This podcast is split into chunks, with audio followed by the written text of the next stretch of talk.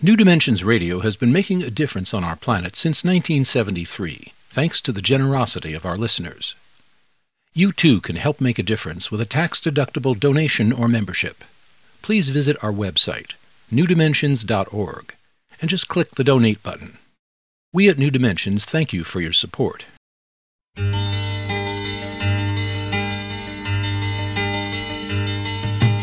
It is only through a change in human consciousness that the world will be transformed. The personal and the planetary are connected. As we expand our awareness of mind, body, psyche, and spirit, and bring that awareness actively into the world, so also will the world be changed. This is our quest as we explore new dimensions.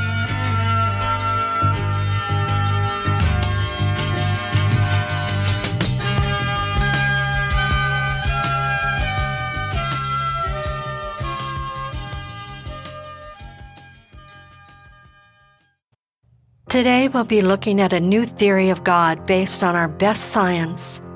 Our guest suggests that we need a new understanding of God. We need a God that can connect us spiritually to the real universe and guide our now globally conscious species toward a long term and honorable civilization. We'll be exploring a big picture that brings into harmony our understanding of God, our growing scientific knowledge, our human emotions, and our fundamental story of ourselves with our guest, Nancy Ellen Abrams. Nancy Ellen Abrams stands with others at the center of the cosmological revolution and has always been intrigued by science's border with myth. She strives as a philosopher to put the discoveries of modern cosmology into a cultural context. She's an attorney and philosopher of science and one time atheist and has worked in a European environmental law think tank, as well as the Office of Technology Assessment of the U.S. Congress. She also co created the technique of scientific mediation, a process that allows government agencies to make informed and insightful policy decisions on issues where science is crucial but disputed. With her husband, the famed astrophysicist Dr. Joel Primack, who is a distinguished professor of physics and astrophysics at the University of California, Santa Cruz, she has co authored several books, including The View from the Center of the Universe and The New Universe and the Human Future. She is the author of A God That Could Be Real Spirituality, Science, and the Future of Our Planet. And I want to let our listeners know that the foreword of this book was written by Archbishop Desmond Tutu. Join us for the next hour as we explore the existence of a force that is worthy of the name of God. With our guest, Nancy Ellen Abrams, I'm Justine Willis Toms. I'll be your host. Welcome to New Dimensions. Nancy, welcome. Well, thank you very much for having me. It's my pleasure. We're talking about this new concept of God, and I would love for you to tell us a little bit about how you arrived at it, because as I mentioned in the introduction, at one time you were an atheist and before that you you grew up jewish. So can you tell us a little bit about your background? Yes uh, it is true that i grew up jewish but i was a jewish atheist. And um, i was an atheist really pretty much i would have been an atheist all my life but for the fact that uh, i found myself in a 12-step program. And uh, i needed to overcome a food addiction so at the same time, I was working with my husband, who is, as you mentioned, um, one of the world's leading cosmologists, because he and his collaborators uh, were developing the mod- what has become the modern theory of the universe. It's called the cold dark matter theory, or when you put it together with dark energy, it's the double dark theory dark matter and dark energy being the main constituents of our universe. And this theory was really an attempt to answer the deepest uh, or what, at least one of the deepest scientific um, problems of the time. And the, the problem was this if the Big Bang was symmetrical in all directions, then why isn't the universe just a great big soup of particles? Why isn't it just a bigger, expanding soup of particles? But instead, there are these beautiful spiral and elliptical galaxies. They're scattered throughout the universe, but not randomly. They lie along long filaments as if someone had sprinkled glitter on invisible lines of glue and every fleck of glitter was a galaxy of hundreds of billions of stars on the enormous size scale of the universe we're talking now. And where those filaments intersect, there are giant clusters of galaxies. But why? What transformed the particles and energy that came out of the Big Bang into this incredibly elaborate structure? No one knew. No one knew why there were galaxies. No one knew why they had the shape that they did. So this was an enormously ambitious theory. So my husband started working on this shortly after we were married. Uh, it was around 1980. And um, because I have this background in philosophy of science and I've always been interested in science, I was following along very closely. I would go to all the conferences. I really wanted to understand what are they doing. And I started to realize that uh, we do not live in the universe that everybody thinks we're living in. We're living in a totally different universe. And I thought, well, what does this mean for the rest of us, the non scientists? We, we need to understand what universe we're living in, and nobody knows. So, Joel and I, my husband, Joel, and I spent 10 years developing and teaching again and again this course at the University of California called Cosmology and Culture, where we try to understand the connection historically between the way that various cultures have looked at their universe and how their religion and their politics and so forth developed in a kind of um, accord with that view of the universe. So at the same time I'm doing all of this, I'm trying to recover from this very annoying eating disorder. And I got into this 12 step program and I'm told, oh, it only works if you have a higher power. You have to have a higher power. And I thought, oh, right, this is really going to work for me. I'm an atheist, and there's no way I'm going to trick myself into believing in a higher power. But by pretending or acting as if, which is the you know official way that they tell you to do it, acting as if I had a higher power, basically imagining I had something talking to me, I started to get better. Oh, my eating improved. I was more relaxed. I, I mean, my whole life was changing. I was getting along better with people, and I had no clue why this was working. It just seemed weird. So I really had to acknowledge that something real was happening. I was not saying that there was a God, but something real was happening to me by pretending that there was a God. And what was that thing that was happening? So, by trying to put together my process uh, in of recovery with my uh, kind of burgeoning understanding of this universe that we're living in and how to think about it, I realized that. Um, if I wanted a God in my life, and I really, really did, but I didn't want a fake one and I didn't want a borrowed one, if I wanted one, it had to be real. And to be real for me did not mean real in a common sense way, because I think I knew even as a child that that was not possible. But it had to be real in the double dark universe. It had to be real in the universe we actually live in. And that was my quest. And I have to tell you, it took me a really long time to figure it out. And and it, it wasn't just your you finally came to that place where it wasn't just you talking to yourself. There that that you were creating it within yourself. You you have come to some knowledge of oh yeah. I mean i went through that part. I went through the, the stage of thinking oh this idea of higher power is working because it's my highest uh, thinking. It's my best thinking that i'm sort of res- the moment I started going in that direction, I just lost my recovery. It whole, nothing worked for me anymore. It's as if I realized that if my higher power were inside me, then it would be under the control of my disease because my brain was under the control of my disease. And that just didn't work. And didn't it didn't work. work. So I was really very frustrated. I, I knew that my higher power could not be outside me and I knew it couldn't be inside me. So I was stymied for you quite a while. Very, you were stuck for a while. Yeah. And I, I'm interested in the question that came up for you. You said, okay, I can't, I can't be with a fake God or a borrowed God. You use those two words.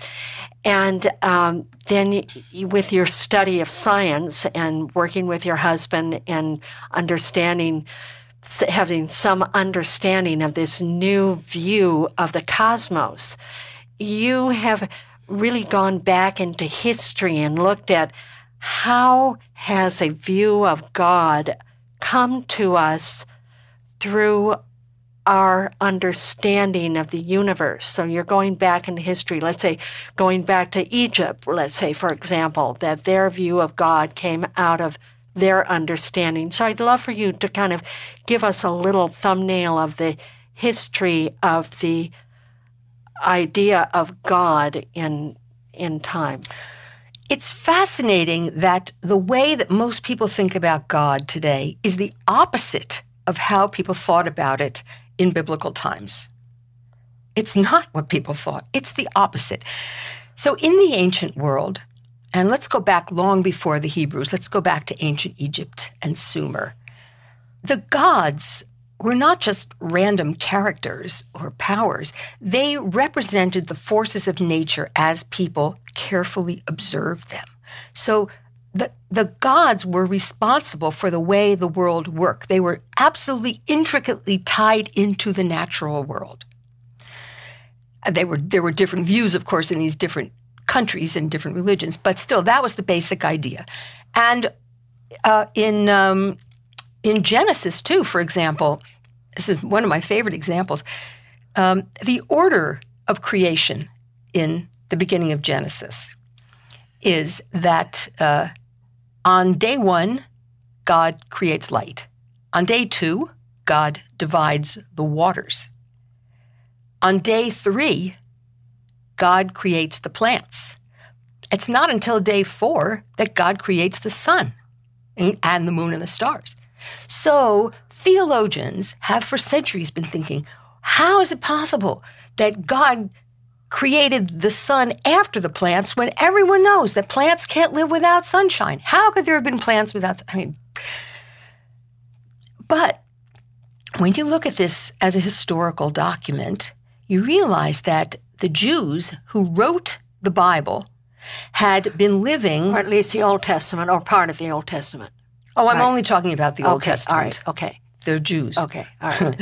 right. Just to be clear. right. Yeah. That that Genesis, the story of Gen- in Genesis, uh, the people who wrote that had either been living in Babylon and just returned to Jerusalem, or they were the children of people who did that, because the um, Babylonians had uh, captured all of the leading Jews and taken them to Babylon first for two generations at least.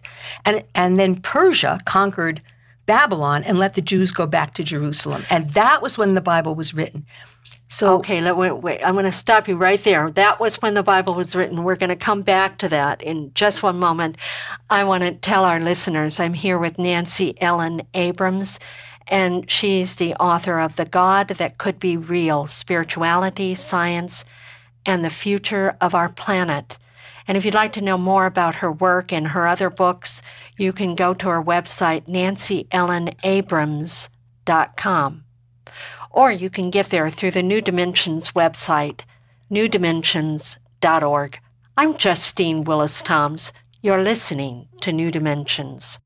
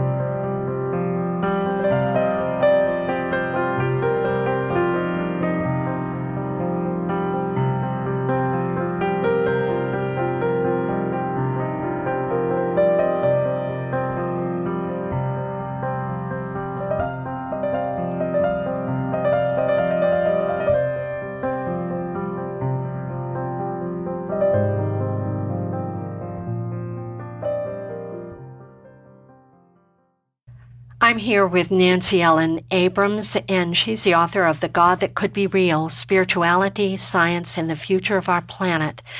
And we were just talking about the writing of the Bible, especially the Old Testament or the Torah, let's say. The Torah. The, the Torah. the Torah. And I was I was shocked to remember that the Torah was only written 500 years before the birth of Christ. That yes. right? Yes. I but mean, it, actually written down, although it was, I think, uh, verbally, it was a verbal sort of passing on too.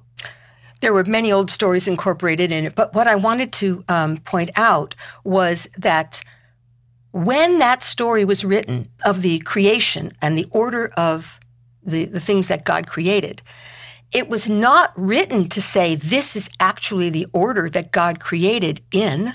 What it was really saying was it was taking the order of the gods in Babylon, and there had been a god of um, agriculture had the third day of the week, and the god of astronomy had the fourth day of the week. And the writer of the Torah was saying the Hebrew God is taking over the powers of the Babylonian gods. So it was not about the order of creation, it was about taking over the powers of creation from the Babylonian gods. So they were using some of the concepts of the Babylonians and incorporating them into a bigger story, so to speak. They were taking Babylon and saying their God was bigger. And the reason this matters is that God, even then, was being tied to nature. God did, God was connected to nature my point in getting into all this was to say that after all of these centuries where science has been taking over so much of our understanding of nature, we have now gotten to a place where, for many, many people, perhaps even a majority of people, God is not only not tied to nature, God is living in some spiritual realm that is immune to the laws of physics, not even part of our universe. And that is the total opposite of what God and the gods were in the beginning. And there's a word for that. God is supernatural. So That's that right. is like beyond nature. Is, That's right. I guess is the other interpretation of that word. But that is not what God started out as. God was nature in the beginning. Supernatural is something that was only invented when people started distinguishing between uh, and, and, a big reality. change happened when Ga- the ideas of Galileo and Copernicus were accepted that, oh, that Earth is not the center of the universe and there's something else going on, or, and that the, the Earth is not flat. Well, well, it was known that the Earth was not flat ever since the ancient Greeks. And, and interestingly, this was about the same time that the uh, Hebrews were writing the Bible. The Greeks were just about to figure out that the Earth was a sphere. And they thought everything went around the sphere. And um, that did become the dominant picture throughout the Middle Ages. So, throughout the entire Middle Ages, all educated people thought that the Earth was a sphere at the center of the universe and all the celestial bodies revolved around it. So, for example, this ridiculous story that people thought Columbus was going to sail off the edge of the world because it was flat. that was a made up story by Washington Irving. That was never believed by any intelligent person in the Middle Ages because they all knew the earth was round. So, the importance of all of this, of understanding that as, as like the Bible really, the New Testament and all of that really started to be written at this time, and, and it, really reflected a view uh, that was in coordination with science, with what, our view of the cosmos. Actually, the New Testament doesn't really have a cosmology. Okay. It just relies on the Torah. There really was no clear understanding at that time. So, and and at that time, there was also some sense that uh, you know the Greeks had a different view from the Hebrews. So, really, the early Christians just stayed away from the topic. If you look at the New Testament, you'll find pretty much nothing about creation. So nothing. That's true. Nothing. Nothing about creation in the Nothing New new, Testament. right. right. Okay. So now here we are. At this time, we're getting another view of the universe, and where where matter or planets and galaxies and all these things that we can see with our eyes and our telescopes seem to be what the universe is made up. But what we're discovering that mostly the the cosmos is made up of dark energy and dark matter that we can't even see. That's right. So how does that affect our view now of God in these times? The first thing that I realized was that uh, of the universe as we now understand it, which is 13.8 billion years old and has uh, evolved from nothing but particles and energy into all of the amazing forms that we see today. This universe could not have been created by any intention.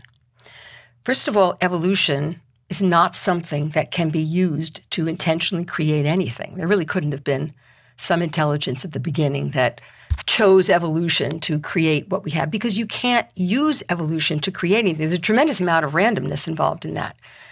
So the idea that there was a God in the beginning that could have used evolution is does not work. But what about um, setting up the laws of evolution? Let's say a lot a lot of people would believe, okay, well the laws were set up by some universal creative spirit, uh, and they're in place. Set those in motion.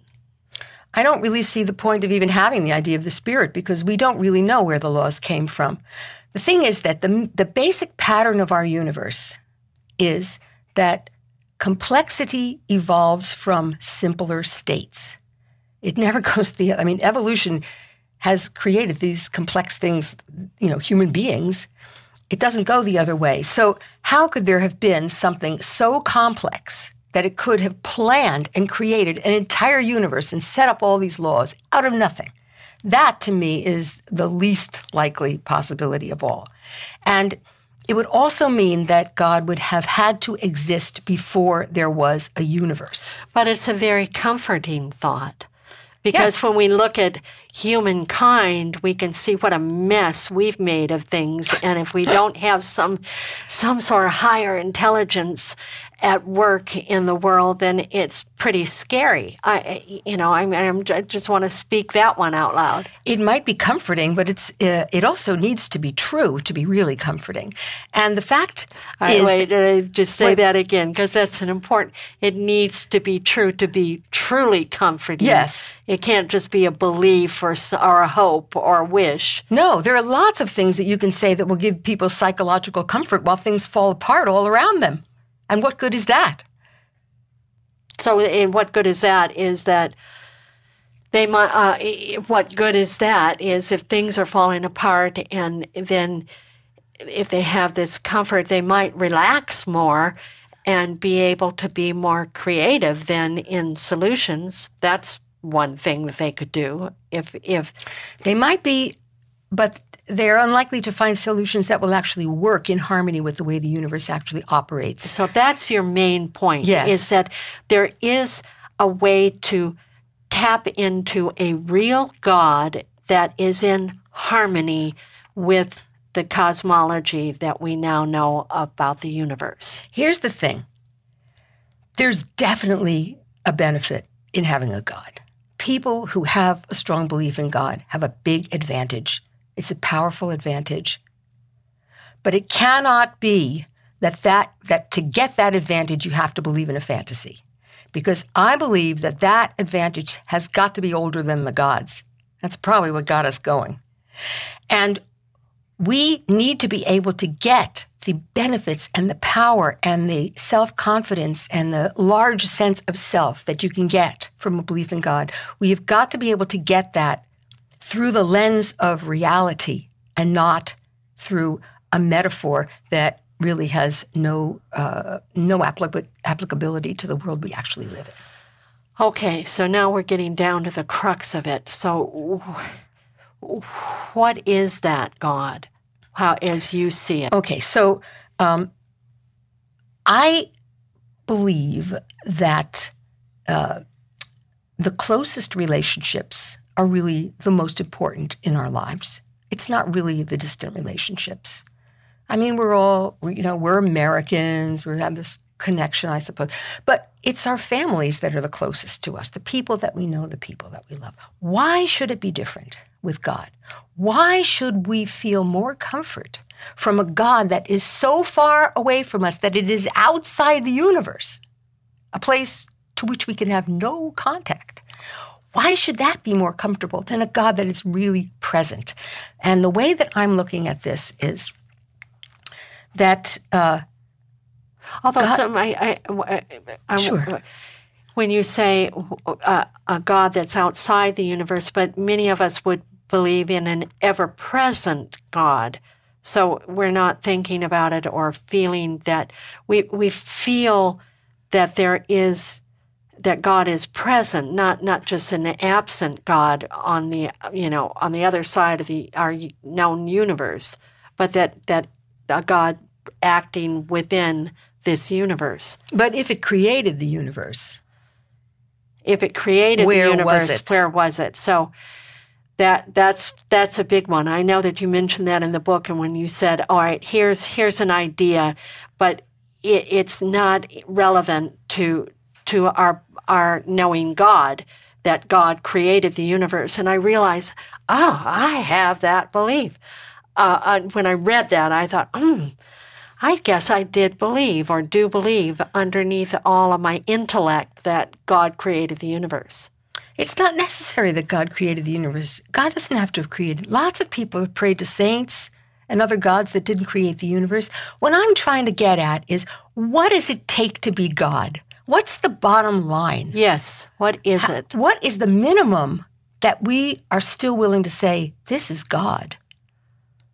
Because if you tack on all these additional things that God has to be that are impossible, like omniscience, not knowing everything, you, if you make God omniscient, God can't exist because in our universe, in a relativistic universe, there cannot be full knowledge anywhere of anything because the universe is bigger than light has had time to get to or information from one side to the other.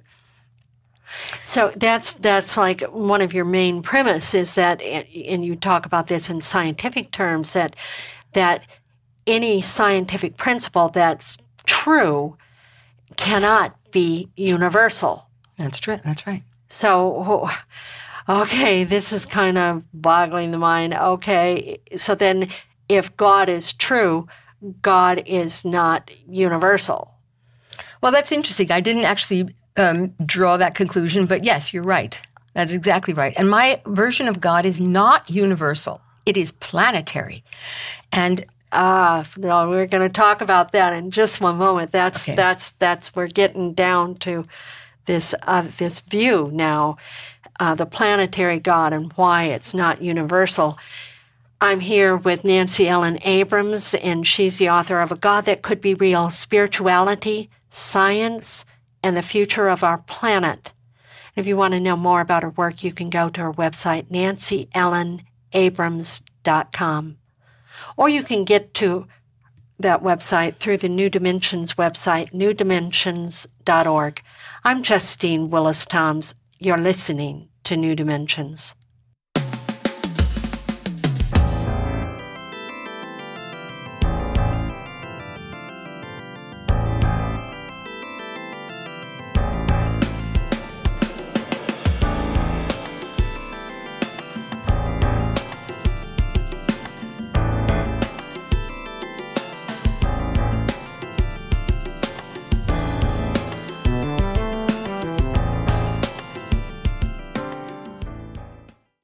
I'm here with Nancy Ellen Abrams, and she's the author of A God That Could Be Real Spirituality, Science, and the Future of Our Planet.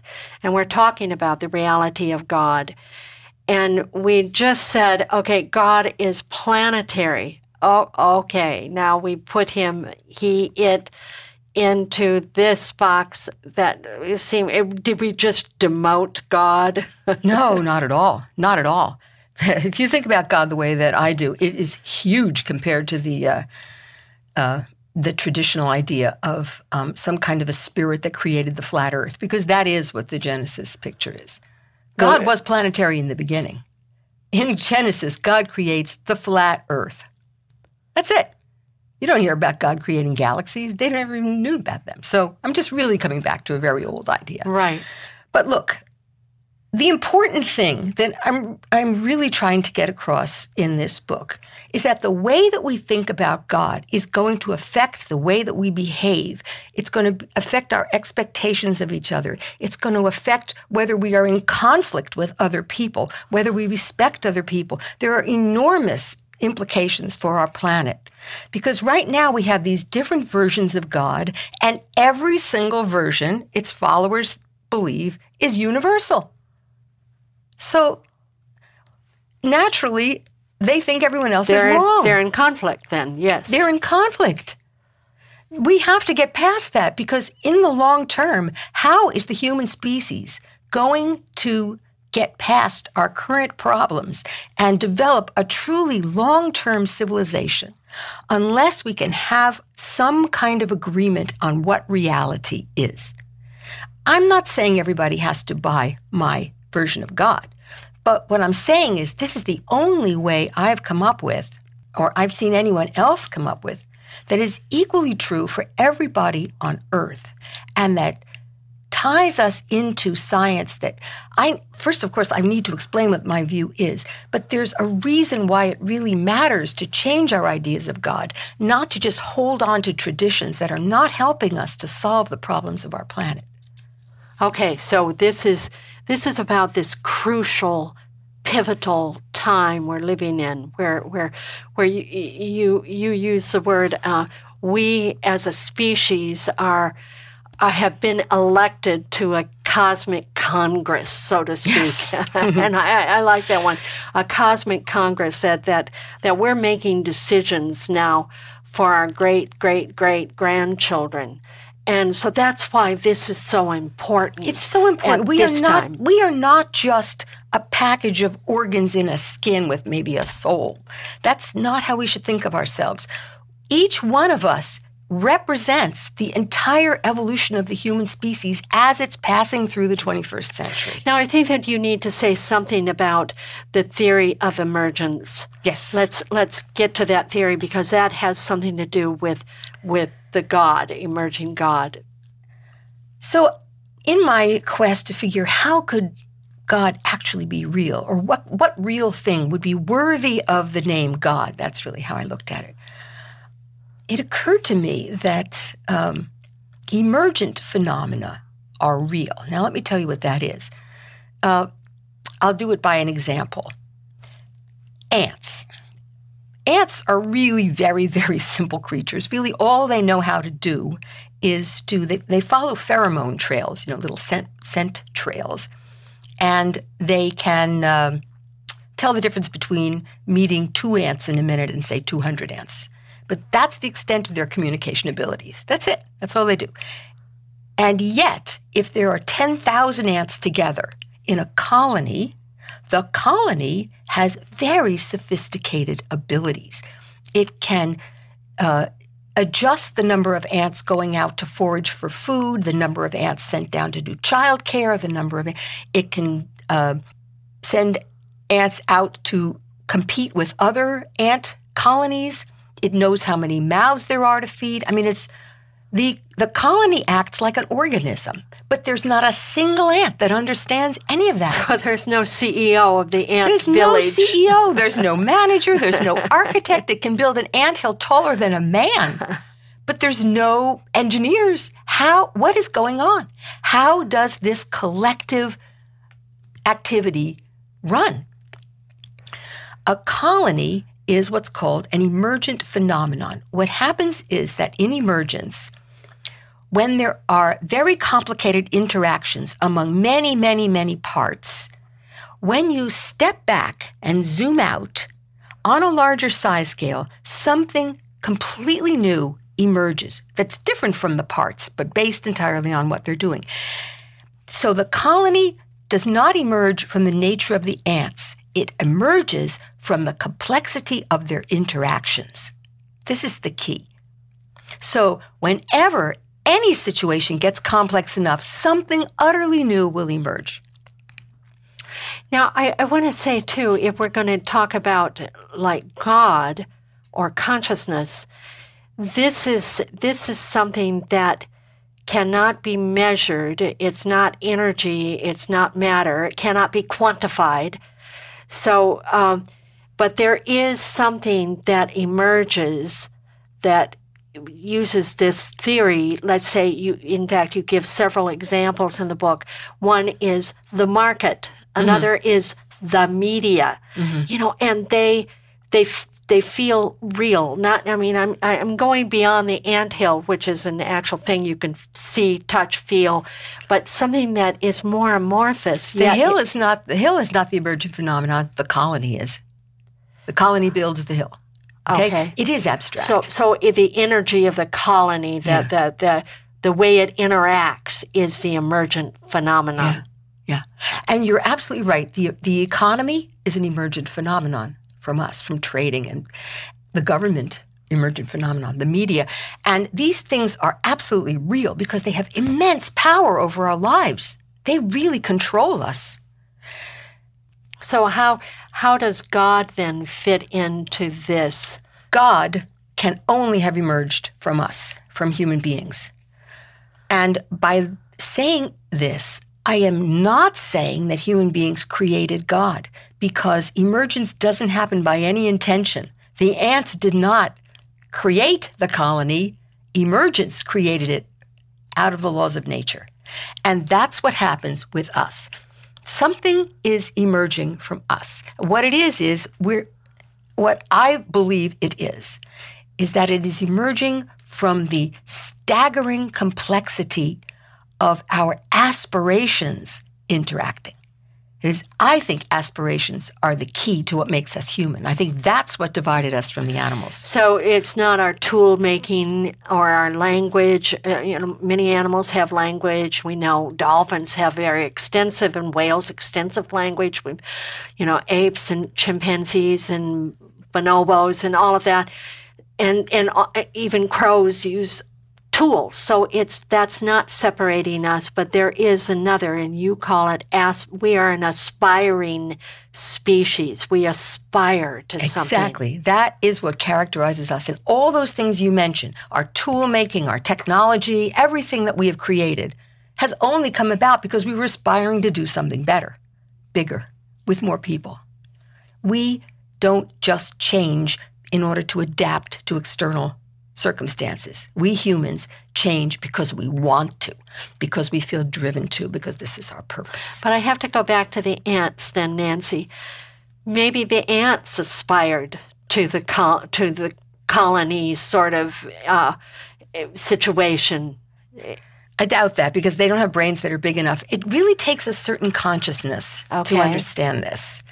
And in fact, or to um, participate in it consciously, is that what yes, you're saying? Yes, to participate consciously, but also even to understand that emergence is a phenomenon. Um, the ants don't know what they're doing. They don't appreciate their enormous contributions. Ants move around the the the move nutrients around all over the earth. They are very important. They're huge. They don't know how important they are. They can't even appreciate it. Don't have the brain power. Well, we do. We do. So we have self-reflection. We can see what we're doing to the planet. We can understand, I, I don't know, on a psychological and sociological context that we're living in. Yeah, we, we apparently don't have any limits to what we can understand. We, we have to work hard to learn things, but we, there's no obvious limit. So we really could start to understand how a God could emerge from us. I mean, emergence is real. And when we start to think about God this way, we realize that all of us are participants in hundreds of emergent phenomena. You are a participant in the in the radio industry, or in the communications industry, in the publishing industry. I mean, people are, are participants in in various sciences and art forms and businesses and so forth.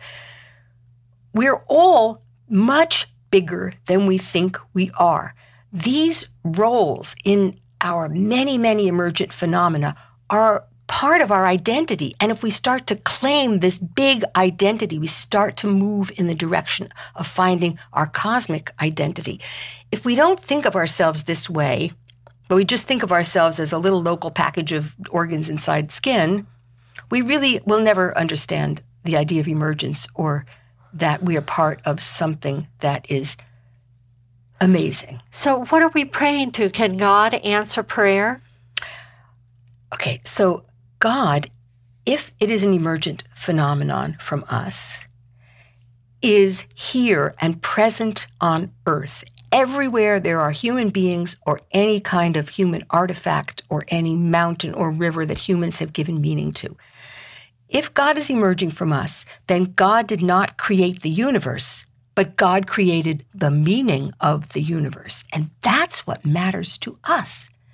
That's the definition of, of um, matters is that it's meaningful. So it's meaningful. Okay. So what that gives us is a God that is truly present, close to us. Like I was saying before, the things that matter, the thing, the people that matter in our lives are the ones that are close to us. This gives us a God that is here and present, right between you and me. If we're creating some kind of a new idea, God is emerging right here.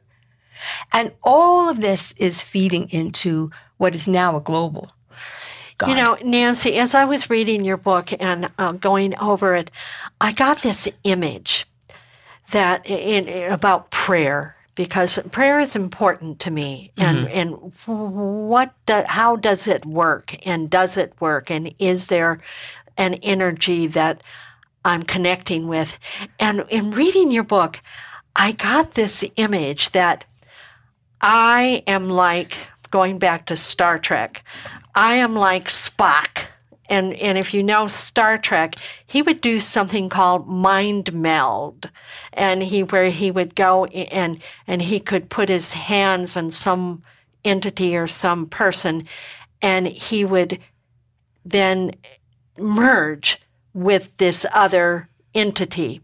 And so I thought, okay, prayer, prayer is me doing a mind meld with this huge energy resource that has been co created by all of us. That's right. That's absolutely a great image. Oh, great. Uh, let's talk more about it in just one moment. I'm here with Nancy Ellen Abrams, and she's the author of A God That Could Be Real Spirituality, Science, and the Future of Our Planet. I'm Justine Willis Toms. You're listening to New Dimensions.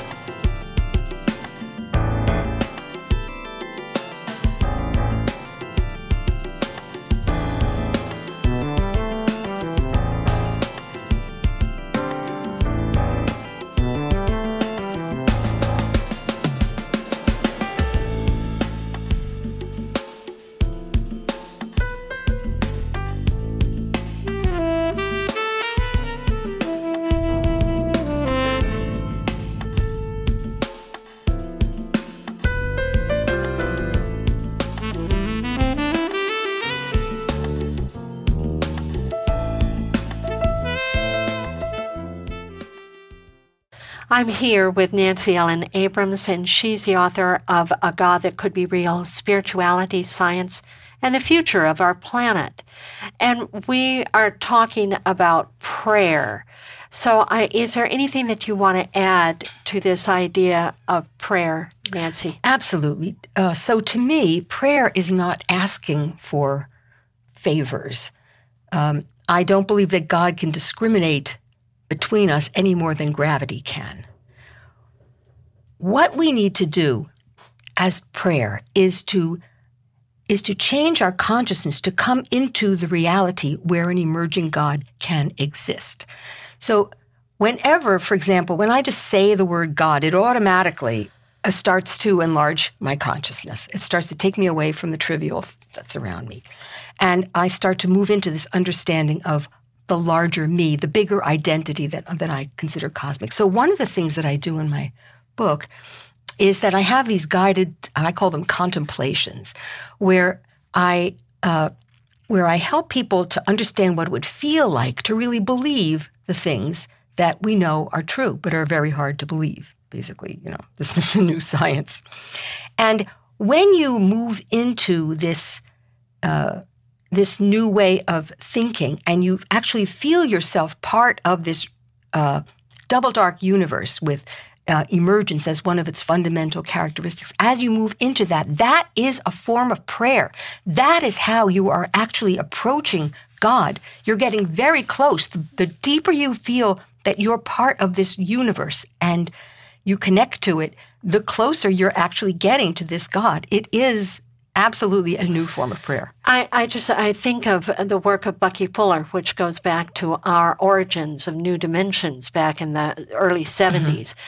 And how he was very, very precise about words and how we we talk about our place in the cosmos. He was just adamant and he, he was somebody saying, Well, what about going out into space? And he would just rip and he'd say, Wait a minute, we're not going out into space. We are in space. We're ripping through space right now. And he would give us the word sun, uh, sun sight and earth rise instead of sunset and, you know, uh, morning, what, sunset and, and sunrise, because it really put us in the context of the earth moving around. And one of your meditations is this rotation of the earth and what's actually happening.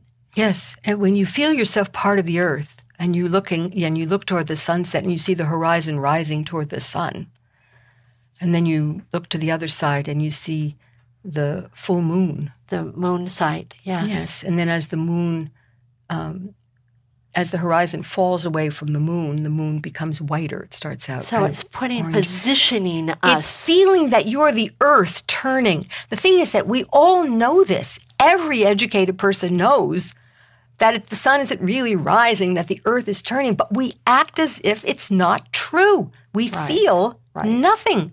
Right. But we sh- but if we did feel it, it would actually be so much more beautiful.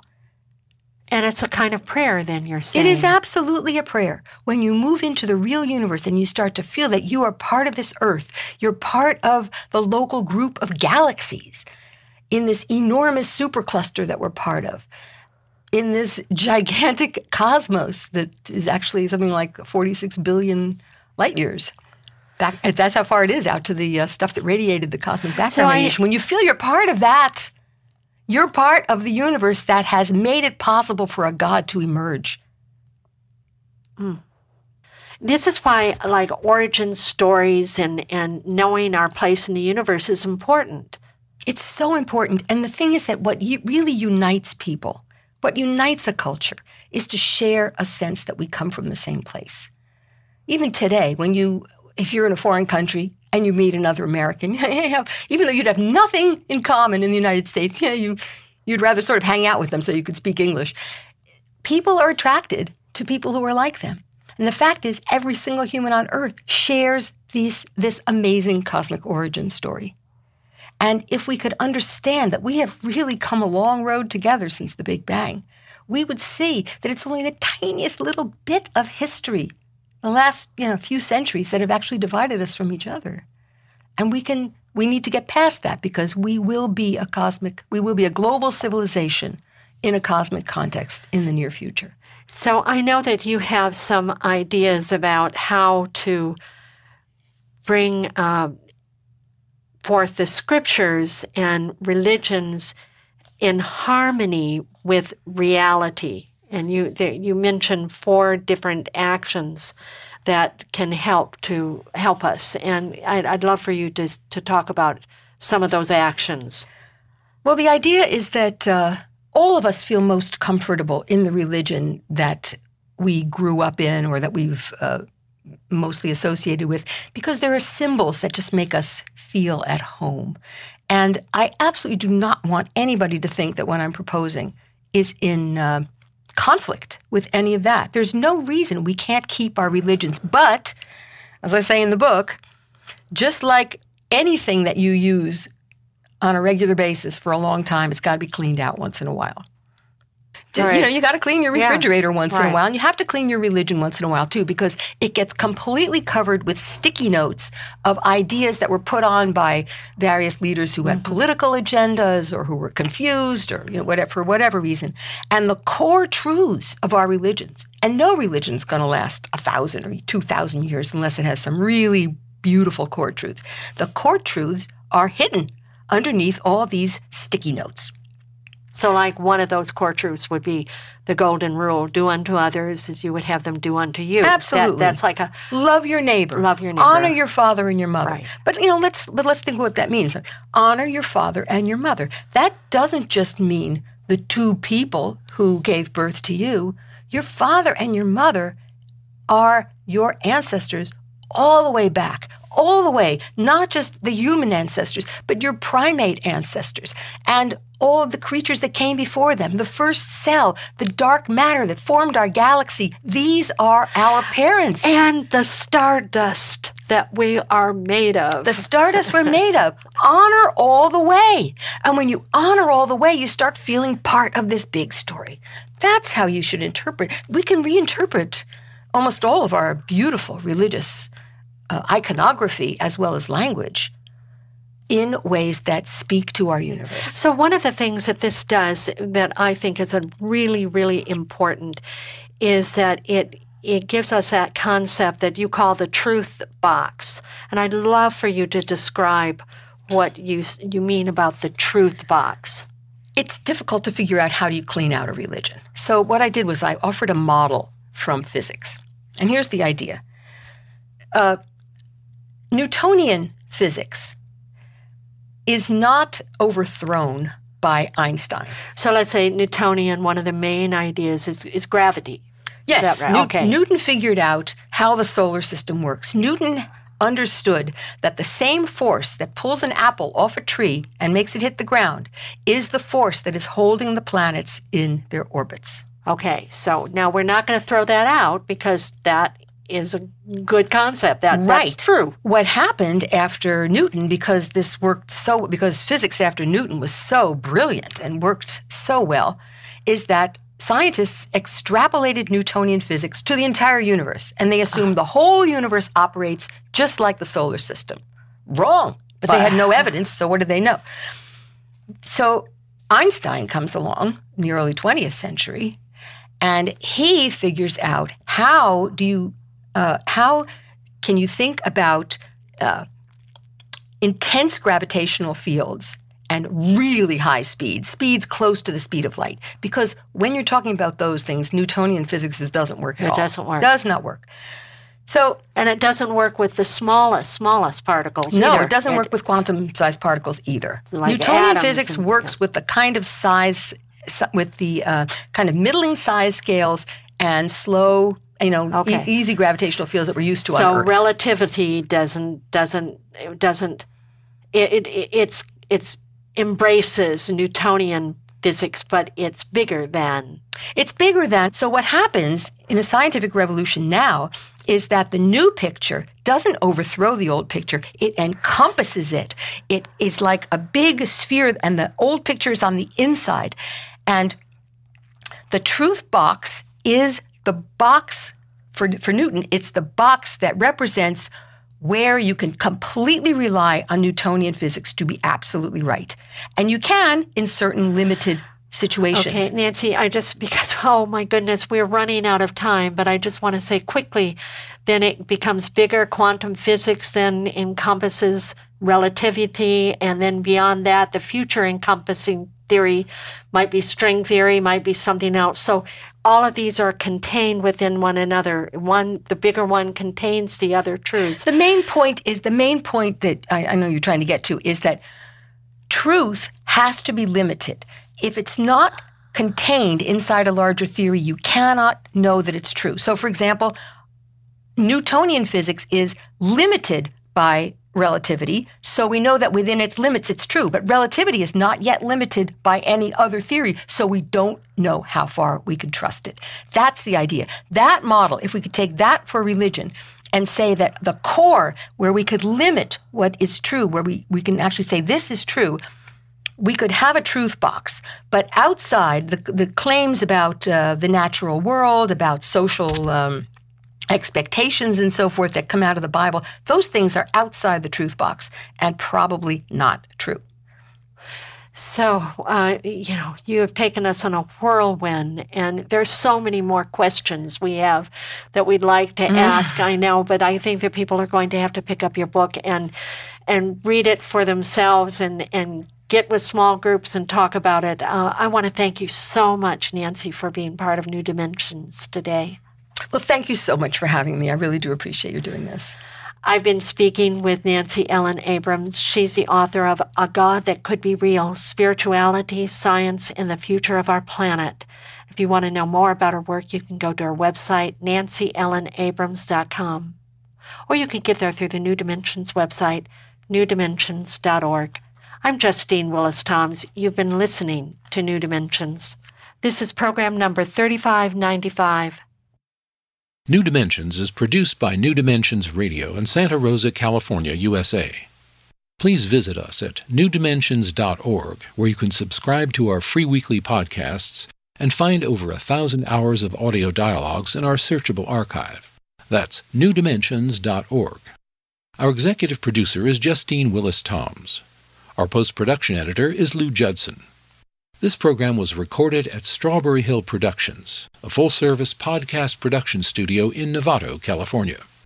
Since 1973, New Dimensions has been producing weekly conversations at the leading edge of culture, the arts, science, health, psychology, spirituality, and a host of other fields. We sincerely thank all of you who have supported us by being members of Friends of New Dimensions, as well as members of our affiliate stations. My name is Dan Drayson. On behalf of everyone at New Dimensions, I'm wishing you well. New Dimensions Radio is an independent producer supported by listener contributions. To find out more about the program you've just heard, to subscribe to our free weekly newsletter and our New Dimensions and New Dimensions Cafe podcasts, and to access thousands of other programs in the New Dimensions archive, please visit our website, newdimensions.org.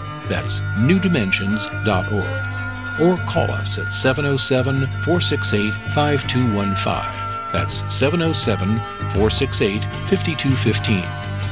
Please join us next time as we explore new dimensions.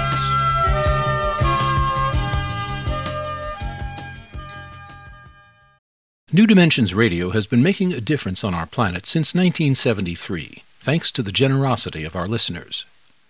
You too can help make a difference with a tax-deductible donation or membership. Please visit our website, newdimensions.org, and just click the Donate button. We at New Dimensions thank you for your support.